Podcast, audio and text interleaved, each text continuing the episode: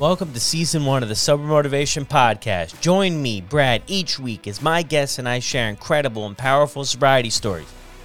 We are here to show sobriety is possible, one story at a time. Let's go. Moderation only got Luc so far. The shame and guilt kept piling on due to his constant struggle with alcohol and cocaine. One day, Luc heard something that would change his direction in life and help him begin his sober journey. Luc is a light in this world and an example of what is truly possible. This is Luc's story on the Sober Motivation Podcast. If you are looking for community and connection on your recovery journey, be sure to check out the Sober Buddy app. On the Sober Buddy app, we have ten live support groups every single week. Also on the weekends, we have member-led meetups. A great place to connect and get to know each other. Also, check out the private groups where you can join and share your thoughts on the different topics. Connect with others in the newsfeed. Add friends. Connect with people to help you out. One of the hardest parts about recovery is feeling that we're all alone and we're the only ones going through it. You're not. Join us on the Sober Buddy app. Grab it in the App Store. your sober buddy dot com.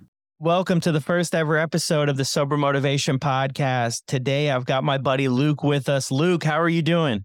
Hey, Brad, I'm doing amazing. How are you? I am well. I'm well, and I'm ready to kick things off here. So what was it like for you growing up? So, Brad, thanks for having me. I guess your first guest. That's pretty cool. Thanks for giving me the nod. I really appreciate it.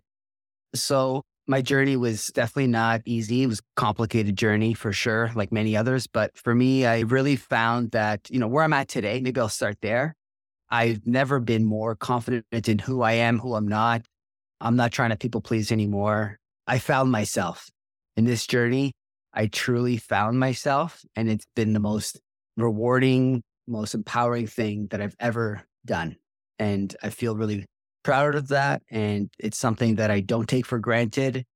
I continue putting in work because I know that you can't get complacent here. So I'm, fe- I'm feeling really good about where I'm at now, but it ha- wasn't always like that. I struggled a lot, you know, a lot of different stages of my drinking that brought me a lot of pain.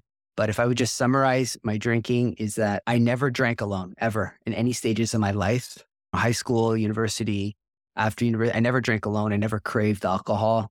What I did struggle with was when to stop. That moderation thing, it was not possible with me. And once I got introduced to drugs, cocaine, things really accelerated for me and really got, you know, I was not on a good path, not a good trajectory, and things were really not going well. And I'm just so thankful that I was able to recognize that, put the work in, and catch myself before it got out of control. Like it was pretty close to out of control, but I always kept the job. I never lost my job and that kind of stuff. But I'm just happy that I figured it out when I did. Yeah, that's the truth. So what was it like growing up for you? Where did you grow up? So I grew up in Toronto, just north of Toronto. I came from a very loving household, two parents, a brother, and we had a lot of love growing up. So I never really had maybe the trauma. Like, I, yeah, I had some stuff happen in my life, but nothing really stood out as very, that would give me a reason to really feel like I needed to escape. Having said that, my father, who struggled a lot with alcohol. So I'm half Italian. My dad was from Italy, his whole family Italian. My mom's side, French Canadian. So very social family. My father struggled with alcohol and it was tough. Like he was a great dad, an amazing man, but he struggled. So I had that in me, and I just, I unfortunately had that thing where I just not able to moderate, not able to control my drinking, and it was a tough journey for me. Yeah, that whole moderation thing and not being able to maybe do it, did that start from the first time you drank? Yeah, I mean, like if I think about when I was starting to drink, right, the different phases of our drinking career that I like to say is trying to fit in. So, you know, you're a kid, you're young, you're trying to fit in. When you're getting into your twenties, you're kind of finding yourself. So I had created this image that I thought that I needed to maintain, which was being this loud, confident person, life of the party, you could say. And that image that I thought I had to maintain, that's what got me into a lot of trouble because I was constantly trying to make people like me. Like I was people pleasing for so long. And I knew after university, I was living on my own in the city. I knew that I was struggling, especially with the drugs, like I mentioned. But because I was able to keep a job, because I was able to get my shit together for Monday morning, because I worked so hard, I thought I deserved it. And I thought it wasn't that bad. So I told myself it wasn't that bad. But then obviously you get to see what's going on. You're like, okay, this isn't good. So I was very open to putting in work, saw a therapist for years, and we were trying to moderate my drinking. Like I never wanted to be sober. Who wants to be sober? So I wanted to moderate, and I did that for a while, and that it worked sometimes, but it didn't work sometimes. And it was something that I was just, I knew wasn't good. And then after, you know, years of moderation or trying with a therapist, I had another bad episode around the Christmas time, twenty sixteen. I got sober twenty sixteen, end of December. So just a few days before that, I saw another therapist, and he looked at me the way, or spoke to me the way no one had ever spoken to me up until that point. He looked at me in the eyes and said, Luc, you know, after getting to know each other, he says, you can never be drinking again. And I had never had anybody talk to me like that. And frankly, I debated him in the moment. I was like, are you crazy? Like, I'm half Italian, half French Canadian. Like, not drink, that's impossible. No. But when I went back to my car at the end of the session and I sat there by myself, I just started crying because I just knew that what he said, there was there was a lot of truth there. So that's kind of when the light went on. That when I say light, I mean like I became more open-minded to the idea of not drinking again. That's when the magic, that's when the journey started. Yeah. Wow. That's powerful. So it, it took you therapy sessions and meeting with different people for you to maybe finally hear that thing. I'm guessing though, you like from what you shared there, you probably already had this suspicion that this was probably going to be a thing. And I'm also yeah. wondering too, like when the cocaine started, was that something you were open with the therapist about to say like, hey, I've got oh, the yeah. drinking thing, but then I've also yeah. got this was like, was there talk of moderation of cocaine use too? No, because I don't think there is a moderation with cocaine. I mean, maybe some can. I definitely can't. But it was always the drinking was the gateway. I would have a few beers and, and it would never be enough. Those beers would never be enough because I knew what else was out there. And in my mind, make me feel good, better. So it was always moderating the drinking, because if I could moderate the drinking, I could moderate everything else, or I wouldn't use at all, actually. So that was the kind of the game that I was playing. And it's a scary game. It's a dangerous game, that moderation thing, especially for me. So I knew that I had a problem, but I wasn't ready to truly acknowledge it. And it wasn't until that therapist said those things to me that I think I was finally ready. I was at a point where I had been through enough stuff to know that things needed to change. I was ready. And it's like, I came to a point where I had to acknowledge that all those things, those bad, dark moments needed to happen for me to be to that point where I was ready. So I'm thankful for all those moments because it brought me to that point where I was open-minded, and it brought me to that point now where I'm at now, you know, six plus years sober, just on a, feeling really good about myself. Yeah, that's incredible. And, and huge congrats on the six years. I'm wondering too about what were you afraid of with giving up the alcohol, or were you? I was terrified of giving up the alcohol because I thought I was going to just lose myself because I had so much identity into this fun, outgoing, spontaneous person with a lot of friends, people pleasing, that I thought that if I didn't drink, I would lose all that. I would lose myself. I wouldn't be fun. I would be miserable. I wouldn't have any friends. I wouldn't do anything fun. Like, because everything I did was surrounded alcohol, right? Like I think it's very common in our society to do a lot of things around alcohol. Go to a baseball game, you're drinking. Go for dinner, you're drinking.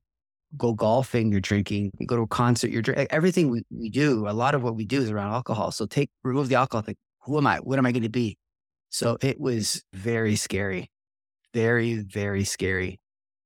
But it's turned out like where I'm at now. If I think about why I drank so much, why I used so much. If I just simplify it, if I wanted to feel good, I wanted to have that pep in my step. I wanted to be confident. What I found in sobriety is I found myself. I found that confidence. I found my voice. All those things I was looking for, I found in sobriety. Isn't that ironic? Like, isn't that crazy? And it's been the most amazing thing I've ever done for myself. Because of this, my best version of myself, and I can be the best version of myself for my wife, for my daughter, at work, all these things. And it's all because of my sobriety. It's an interesting thing there. Everything you thought you were going to lose, you end up gaining, but it takes time. What was that process like for you? And what was it like for you on that day where you finally decided enough was enough and you're going to do or try something different? That's when things started being open-minded. So from there, my therapist suggested I do group therapy. So he had sent me to, in Toronto, C A M H, Center for Addiction and Mental Health. So I did some group therapy. And he strategically, I think, put me into people who were struggling with drugs pretty advanced. So he put me in a group where I quickly realized that people in the group d- didn't have things like a phone, didn't have jobs. Because when I was sharing a tip or a best practice that I was doing, downloaded an app to keep track of my sober days, and I thought that was cool. People in the room were looking at me like, you have a phone? Like, that's crazy. So I kind of had that real eye-opening moment of what was very much possible for me, the path that I was on. So that's when really the work started. And, you know, Brad, I'll say I didn't do it like the right way. Yeah, it worked for me, but I made it harder on myself by doing it on my own. That's what I did. I, you know, I, I did a lot of therapy to kind of have that moment, two sessions of group therapy. And then after that, I did it on my own.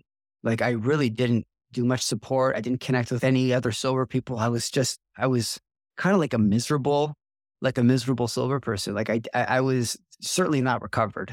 I hadn't shifted my mindset. I was in a place of a lot of struggle. And I did that for five years, five years sober, doing this pretty much more or less the same thing. And it wasn't until I hit my five year mark that I started shifting and being proud of my sobriety and, and all that. But I know that's not the right way to do it. That's how I did it. It brought me to where I am today. Why did you do it that way? I think a lot of it was like ego. A lot of it was ego. And I, th- I looked at my sobriety like weakness. Like, I was sober because I was weak. You know, I couldn't handle my booze. So that's not cool. You, you need to hide that. So I never talked about it. And by that, I mean, like, my close family knew I was sober or working on my sobriety. My wife, put her through a lot. We've been together since twenty eleven. Half my time I was struggling with addiction. So she's been through a lot, but that moment of being together, it just kind of made it all worth it for me. But I, yeah, doing it on my own is definitely not the way to do it. At the same time, I don't want to go back. I wouldn't go back because it brought me here and I'm happy where I'm at. But that's the other thing that was making me so open to sharing, is that I want people to, you know, maybe learn from my mistakes. Like, I made it harder on myself than I think it needed to be. I just want other people to kind of learn from my mistakes. Yeah, on your own too. Yeah, it can be tough, right? Because then you feel like you're the only one not only struggling with this, but then you're the only one who's not drinking. And then exactly. It just kind of fuels all the other stuff. So I think it's incredible. What changed after five years, though, that you decided to share this more publicly? Yeah, I was scared, terrified. I was terrified like of sharing publicly still, even at that point. But I just, something about, I don't know, the anniversary of the five year mark, I took a moment. I was like, Luc, just be proud of yourself for a second. Like, that's pretty awesome. And then I was like, you know what? I think I'm ready to share and to let people know. And up until that moment, I was very much a private person. All my social media accounts, everything I, I did was very, very private. And, but then I was like, okay, I want to share. I want to let people know. I want to really make some noise. And I couldn't think of another scarier way to do it than to do it on LinkedIn. At the time, I was working in a corporate company, corporate sales, tech sales. And I was like, let's share this on LinkedIn. Let's make it a public post. ninety percent of my colleagues had no idea I was sober. And then they see this like, holy smokes, Luc, I had no idea. And it, it just, it was scary, but it just was the most liberating experience that I've done. It's just, I felt so relieved that it was just out there. And I just felt so much better. And like, truly in that moment or those days to come, I was like, wow, I found this other voice inside of me that I never knew existed. I was just proud of myself, went through an identity shift and all that. And that's where I'm at today.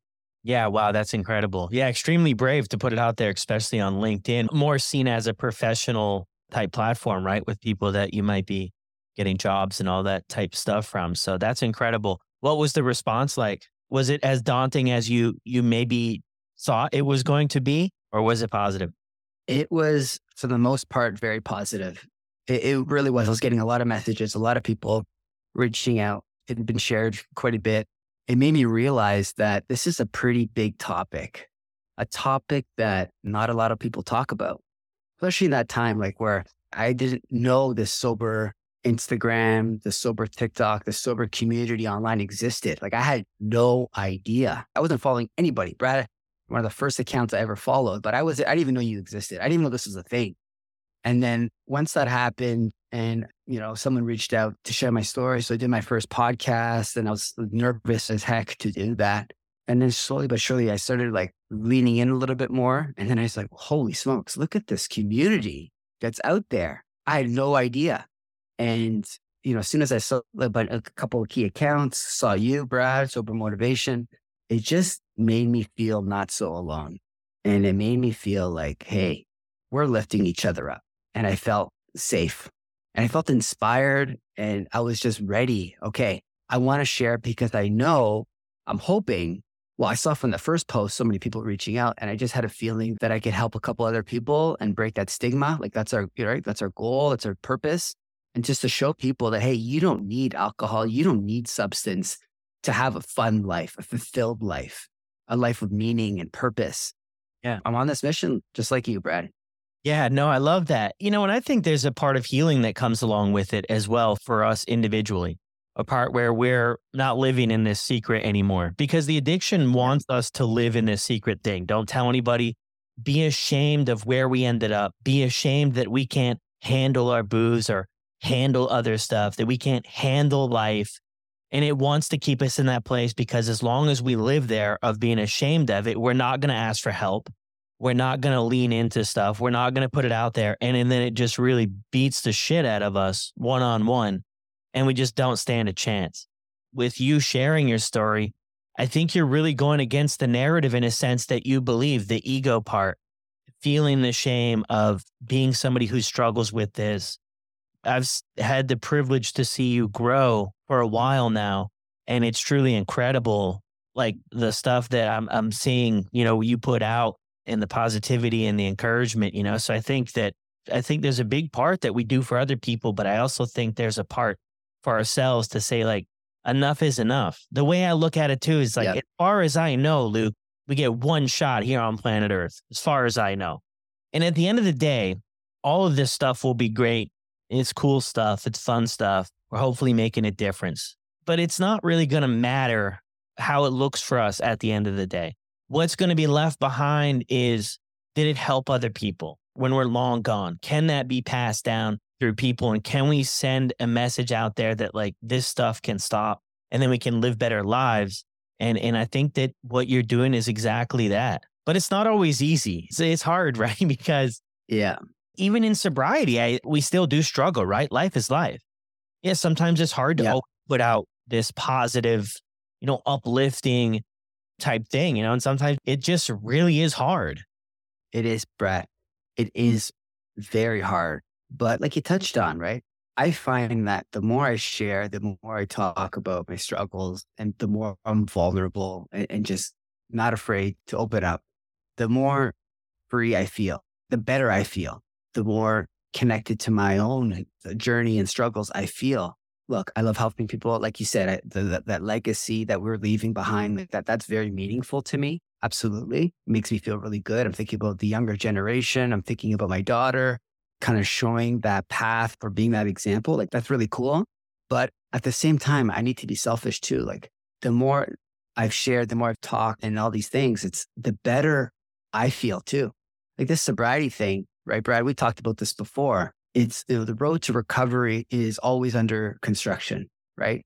You know, I'm six years sober. I'm still consciously, deliberately, intentionally thinking about my sobriety every single day. And that's a fact, and that's okay. And, you know, some days are easier than others, but I know that the more I'm connecting with other people, sharing my, my story, listening to their story, just surrounding myself with other sober people, like-minded people, people who are, you know, just all about self-improvement, because that's what this journey is. If you just simplify it, you just, it's a self-improvement. It's, you're just trying to be the best version of yourself. That's it. You want to be the best version and you want to feel good. And it's just really rewarding. Feels really good to surround yourself with people just who are doing that same thing. Yeah, that's true. They always say, I mean, one of the the most famous, maybe motivational or inspirational quotes or sayings of all time is, show me your five closest people and I'll show you your future. It goes something like that. And I think that's so true, right? Is that we have to get, we have to surround ourselves with people, and they don't necessarily have to be like in sobriety, but just positive people that are doing good and feeling good. And then that's yeah. going to help bring us to the next level, hold us accountable to do the work.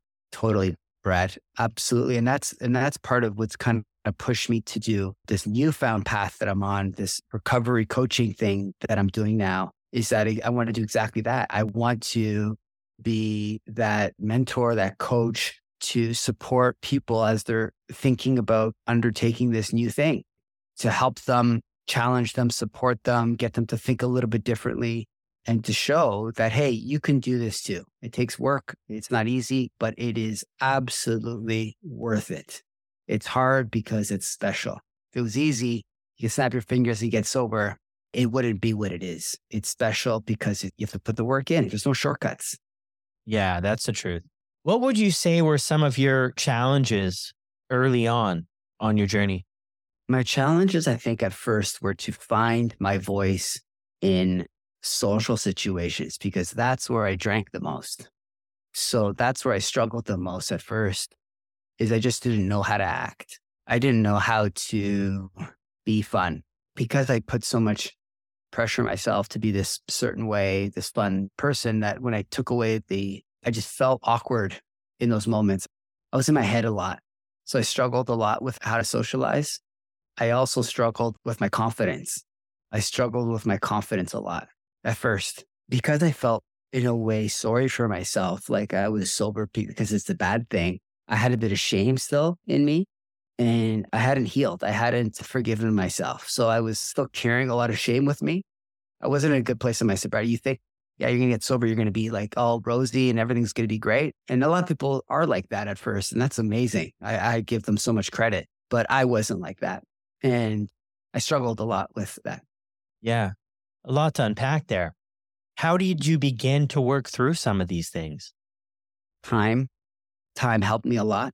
And having that close support circle that actually gives a shit what you're doing. Like my wife, you know, is my rock, and she's been with me from the beginning, like through all the struggle. So she helped me a lot in the sense that even in those social situations, she would help be my decoy, because I didn't necessarily know how to tell people what to tell them. So I just, I just lied. I, I just avoided the conversation that I was sober. I never wanted to talk about it. So I would just make up excuses why I wasn't drinking and all these different things, because I was, again, I just, I wasn't ready to be open and share, other than my close circle, like my close friends, but like colleagues at work, friends of friends, you know, big events. No one knew I was sober. So I think what helped me was my, my wife, my circle, of course.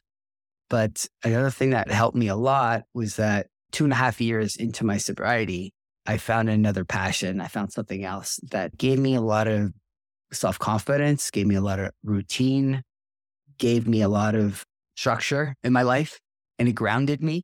I never knew that this passion existed, or this hobby was even a thing. And that was running. Like I fell in, I got into running, and I hated running growing up in school and all that. But I was introduced to running through a really close friend. And to me, like where I look now with running is that running is my therapy. That's my therapy. And, you know, that's helped me so much, has been my running. Yeah, I love that. I see you out there running. I'm wondering too, though, were you able to be honest with your wife about how you were feeling? Like really, really honest about it when you first started? Yeah, I think I was being really honest with her. But at the same time, I don't think I was being really honest with myself either. So what I was telling her was probably the same thing I was telling myself, which was a dumbed down version of how I was actually feeling. But I think just at that time, being as open as I thought I was with her, it helped a lot, because I felt that she was rooting for me she, and she was really by my side. And I felt less alone when I would just be more open with her. It helped me. But I think the biggest change, like I said, it started, it starts within yourself. So when I started truly acknowledging, truly seeing how the pain I was causing myself, the situations I was putting myself in, all those things, is when I started to focus on those small things that I was doing that were making me feel good, like those small wins, those small, I was building momentum. So the early days, I was, again, not doing it right, doing it on my own. But once I started building momentum, started feeling good, started celebrating small wins, it made a difference in time. Yeah, it's nice to have somebody too. But I like how you put that too, about you were being as honest as you were honest with yourself. Like that's where you were at the time. And then as time went yeah. on, the conversation may have changed as you developed into this incredible, sober human runner. What does running do for you? Because we hear a lot, right? Physical exercise and and that stuff, like it's just so powerful. What specifically does running do for you that helps you on this journey? Yeah. Yeah. So it doesn't have to be running, right? But for me, it is running. So for me, it's just puts me in that clear head space where I, I just have an opportunity to process things that are happening in my life, like in my day, that kind of stuff. So it just gives me a, an opportunity to pause. That's what it does. Running gives me an opportunity to disconnect. I don't run with my phone. I'm in my own head. And at the same time, it gives me an opportunity to like set goals for myself. I know it sounds a little crazy, but I love setting goals for myself. I love doing hard things. I like to do hard things because it challenges me and I know that's where I grow. So running, that's how I look at it. It's, look, I'm not a professional runner, far, far from it. But I just like that I can set goals for myself that, you know, not the world needs to know what my goals are, but I, I have these goals and I'm working towards it. And it's like a one day at a time thing. Same thing with my sobriety. It's a one day at a time thing. And I find that's why the two go so well together because they're both hard. They're both one day at a time. Both of them, no shortcuts. Like there's no shortcuts in, in running. There's no shortcuts in sobriety. You need to put the work in. The other thing I love so much is that the community, it's like the sober community, can't get enough of it. Everyone's kind of rooting for each other, pushing each other, no judgment, right? You you meet someone who's who's in recovery or in sobriety, you have an instant connection with them. I get you, you get me. You're doing your best, I'm doing my best. And I find the same's true with runners. Doesn't matter if you're running a five K, if you're run, walk, or you're doing marathons, you're outside, you're putting your shoes on. You're out there getting better. And I want to associate myself with people that are like that. Yeah, that's incredible. I always look at it too, the exercise and different activities. My problem was, or one of my problems was, is my mind was constantly going. And I find when I do exercise, when I do a little thing or I do something I enjoy, a hobby of some sort, it turns off the voices for a little bit of like, you're not good exactly. enough. And this is why it won't work out. And this is why you shouldn't do that and do this. And I, I find when I get engage with something that I enjoy, a hobby of some sort, like the voices turn off. That was a big thing of why I was, yeah. why I was drinking, why I was using drugs, is because my mind just wouldn't stop beating me up twenty-four seven about how I wasn't good enough. Was like a big conversation that I would have in my mind every single day because of everything yeah. that I had built throughout my life and the trauma that everything built up. That's just, after a while, what I believed, hey, you're just not good enough. So you got to get out of here, man. You got to escape yourself because you're, yep. it's not good enough. So it's interesting. That negative self-talk is the worst thing that we could do for ourselves. Like the way we talk to ourselves is the most important thing because our mindset is everything. If our mindset is not in the right place, it's going to make everything harder, especially hard things like sobriety. And saying no and changing the narrative, going against the grain, standing up for what you believe in, not jumping on the people-pleasing train, doing what's important to you, saying no and standing strong. It is hard. It's really, really hard. But look, that's what growth's all about, doing hard things and pushing through, persevering. That's where the growth is. You do easy things all the time. You're not growing. You're not challenging yourself. But like sobriety, it's not just about growing. It's about doing what's important to you. And all I can speak of is for me, I needed it. Like, unfortunately, there's no other option for me. You know, I don't demonize alcohol. I have nothing against alcohol. ninety-nine percent of my friends, my close friends still drink. My wife still drinks. I have nothing against that. This is my thing. This is my journey. This is my struggle. So I'm focusing on me. And that's That's what it's all about. Focusing on you, doing what's important to you. Because most people like me, you've been on autopilot. I, I was on autopilot. You know, hard day at work, drink. Going to a friend's, drink. Bad day at work, drink. Come home, drink. Doesn't matter. Just that's what I did. Social good situations. Day. Oh, let's drink, drink, drink. You know? Yeah. Drink, drink, on, drink. We didn't even, even think. On good days. Right. That's where I think a lot exactly. of people get it confused. It was just, it was just an everyday thing. Well, I mean, my story, it was like, I mean, it, I was doing something every day and it wasn't about, a lot of people were like, well, what's going on? What's so bad? It's like, absolutely nothing other than I like, I'm addicted to heroin, cocaine, and, you know, drinking a twenty-four Keystone Light for twelve bucks. We bought at Food Lion.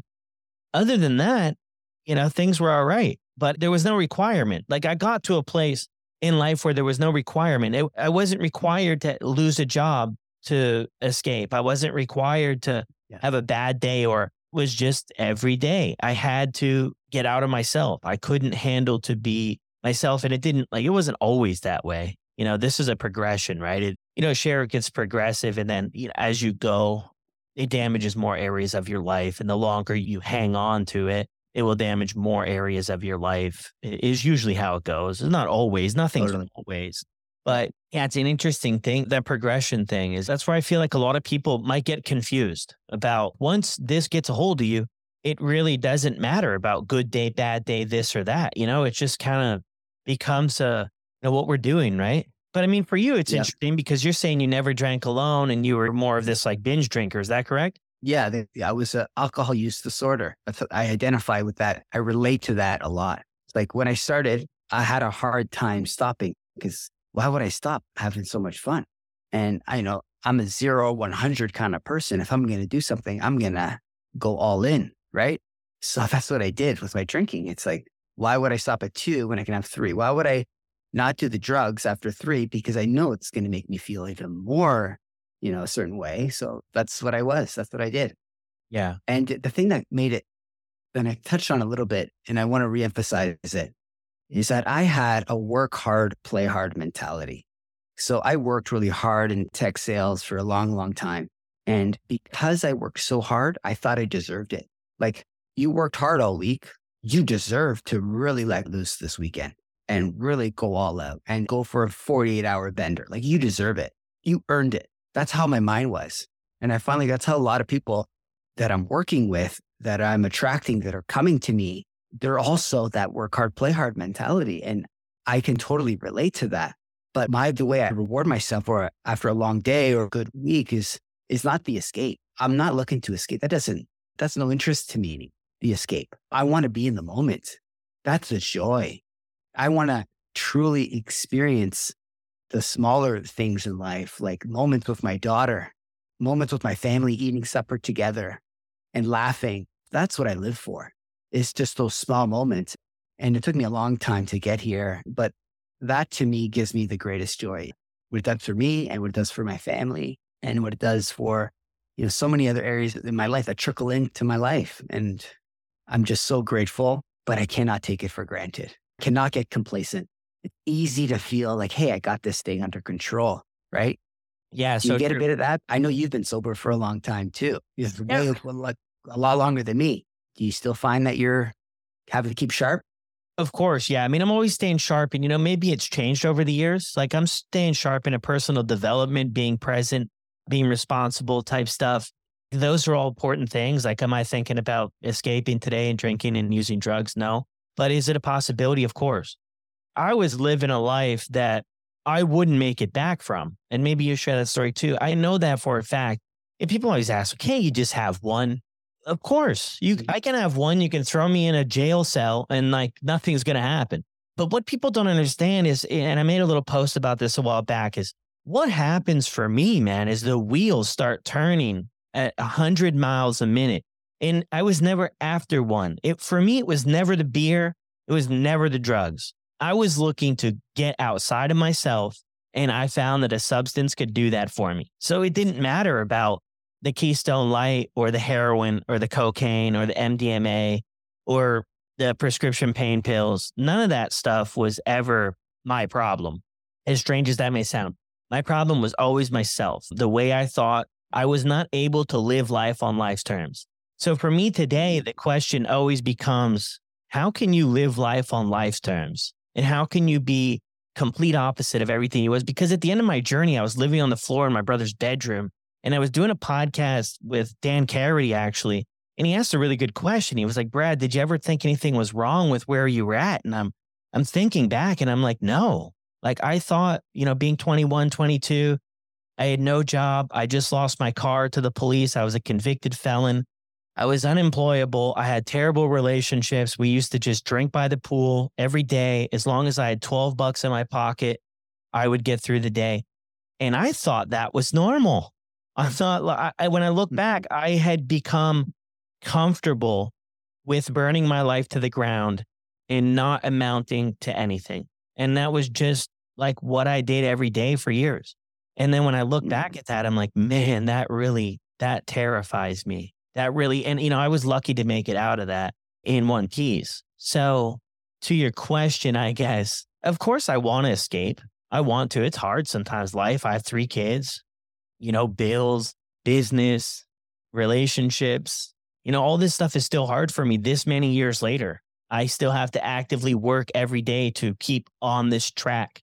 I'm not a guy who gets everything easy. For what I see in other people around me, for whatever reason, I have to work a lot harder than other people to get stuff. You know, it's like, I always got to be working harder. And that's okay, because that develops a lot of character. And I had to work really hard to get this whole stuff. But now I've built such a distance between the substances and where I'm at now that I'm well aware of, you know, what it looks like. And yeah, so I mean, I like to escape, not necessarily saying I want to, you know, use substances, because I know deep down too, that's not going to solve my problems. I did my research on that and it did nothing but end me up in prison.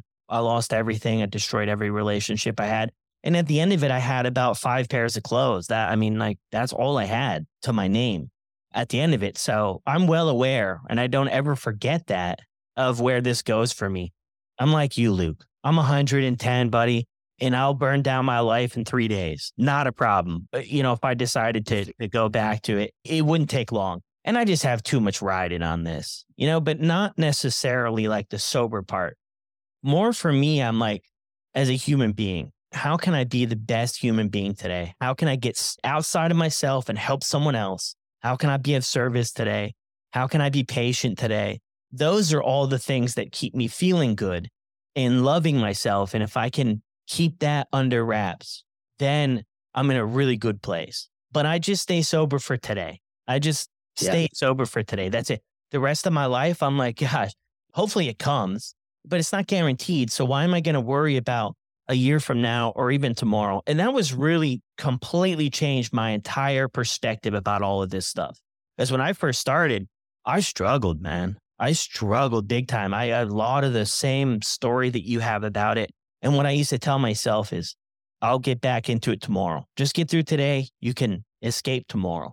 And when tomorrow came, I felt a little bit better, and I put it off for another day. And I put it off for another day. And then, you know, X amount of days later, here we are. That's so beautiful, Brad. And that's what it's all about, man. Like that, literally one day at a time, not overthinking and just realizing that, you know, you're living your best self, Brad. Like, I know I haven't known you for all that long, but I'm seeing what you're doing, seeing how you are, your aura, your positivity that you bring. That's so much to be proud of. And it gives you all the reason, like you said, to do one more day, like to do one more day. And when you look at it like that, it just, it's not as daunting, not as scary. It's not as depressing, because I say the same thing too. I never say I'm never going to drink again, because that scares me. Like, why would I say that? So I don't say it. And I take it one day at a time. And that's what I plan to do tomorrow too. The same thing. Yeah. I wouldn't be where I am without it. You know, I mean, it was just the beginning of personal development for me, but I had to get rid of sort of that plan B. Like, I had to burn the boats, per se. You hear that a lot, burn the boats. And that was like what I had to do to move to the next level. And I had all the opportunity throughout my life. I went to rehab for twelve months. I mean, I was in and out of jail.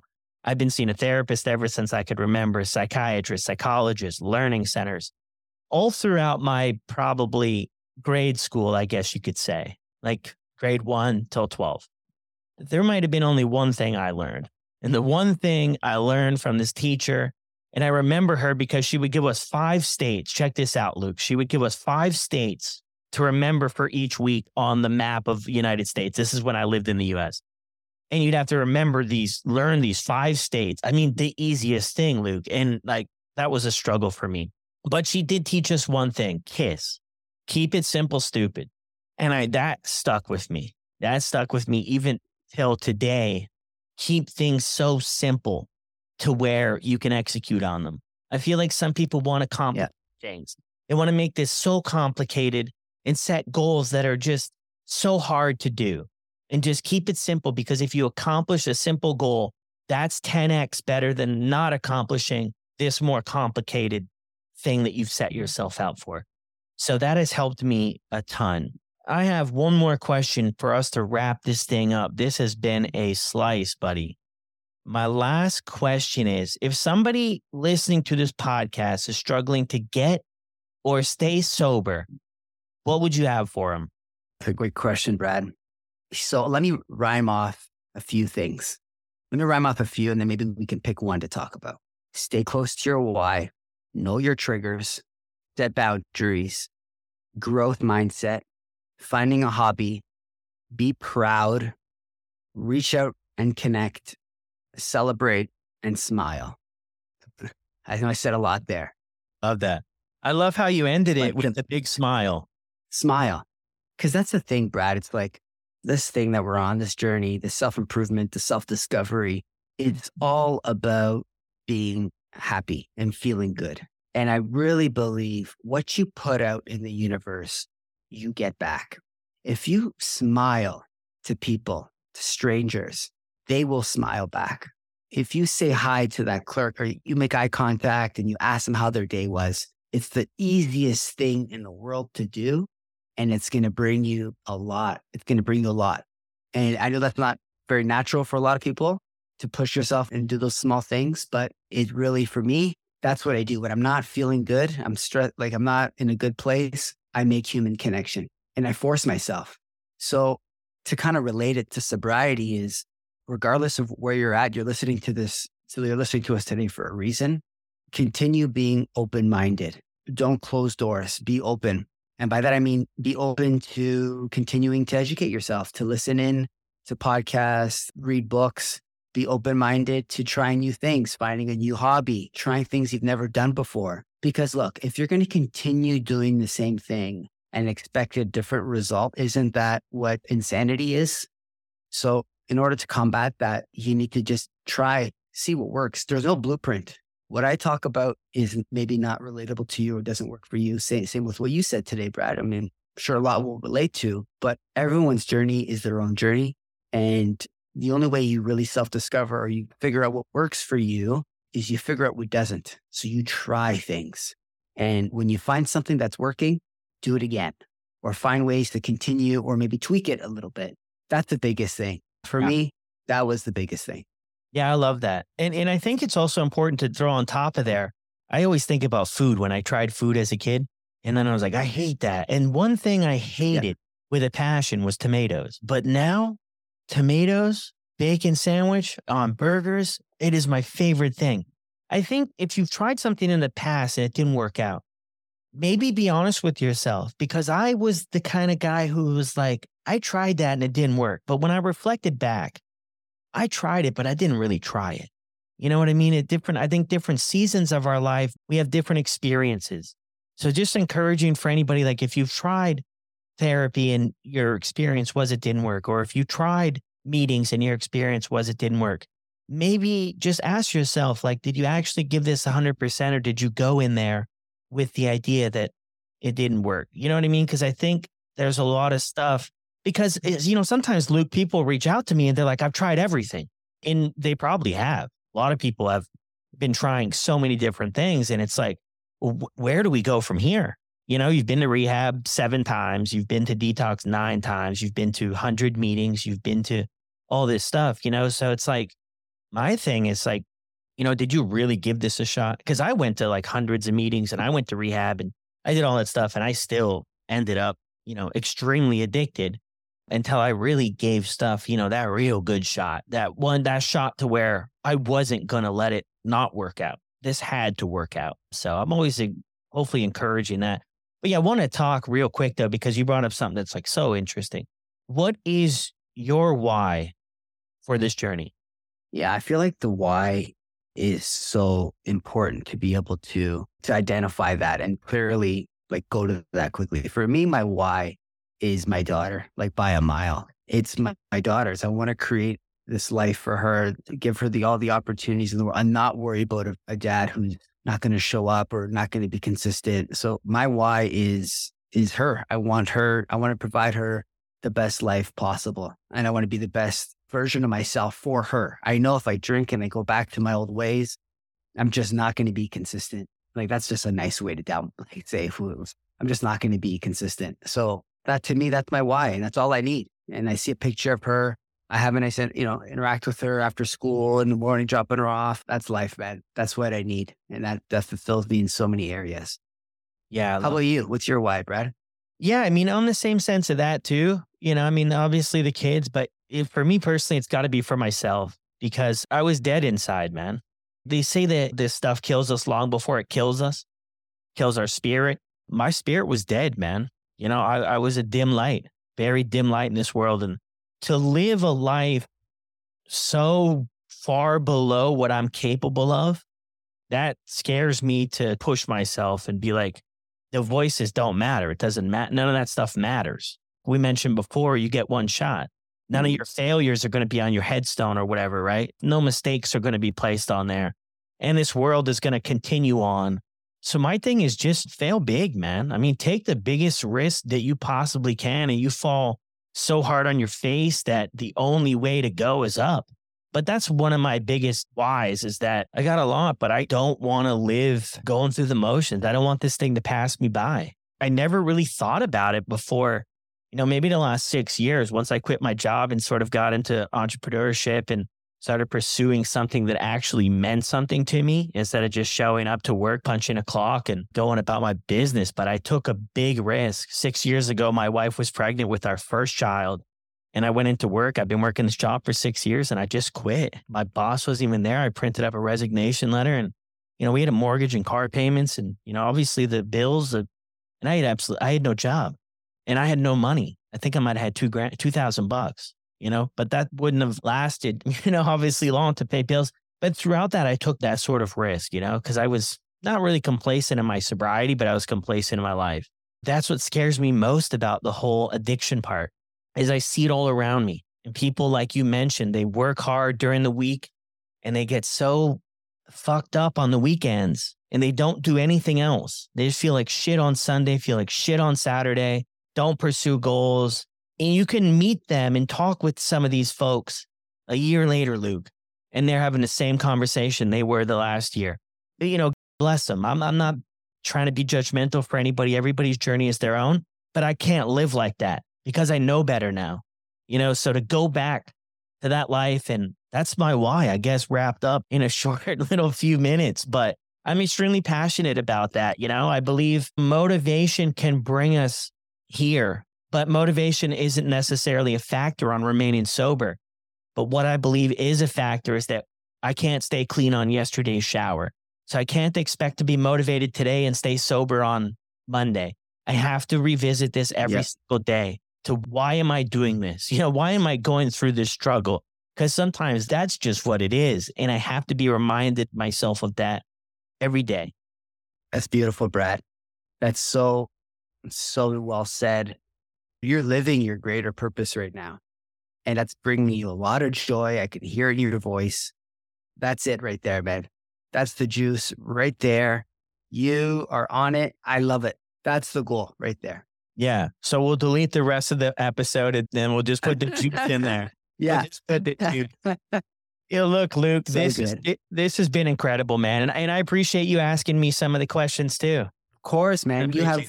I know you're on a journey of listening and getting people to talk, but what you do for the community, Brad, you're the, one of the first accounts I followed, just bring stories together. You give people a platform. You give people a voice. You make people feel comfortable. understood and not alone. And that is just such an amazing thing that you're doing, man. So, you know, thank you for what you've done for my journey, what you've done for my confidence. I'm a big fan of yours and I really appreciate everything you're doing. Yeah. Thank you so much, buddy. It definitely means the world. Yeah. That the mission is being accomplished. But if you guys want to check out Luc, where's the best place to find you, Luc? So on Instagram, marathon, numerical number two, sobriety. And for all your listeners who are listening today, I put together a guide on how to be the life of the party sober. It's a bit of a play on words. So if you go to marathon, numerical number two, sobriety dot c a, and you sign up for my mailing list, I'll shoot you over a free guide on how to rock a party sober. But oh. yeah, I'm, I'm loving this version of myself that I've created in sobriety. And I'm just continuing to, you know, feel good and take it one day at a time and help inspire some people along the way. Incredible, man. Yeah. Check out the free guide. I'm going to log off here and I'm getting the free guide. I need to be ready to go come playoff time. The party, life of the party. Let's go. Thank you, Luc. Appreciate it, Brad. Luc actually kicked off the Sober Motivation podcast, but we had some technical difficulties as uh, I was just starting out. So I wanted to bring Luc back on here so we could get the audio right, and he definitely shared a little bit more with us on this podcast episode here. So I hope you all love it as much as I did. Be sure to check Luc out. He's incredible. And if you're enjoying the podcast, be sure to leave a review on your favorite podcasting platform. And I'll see you on the next one.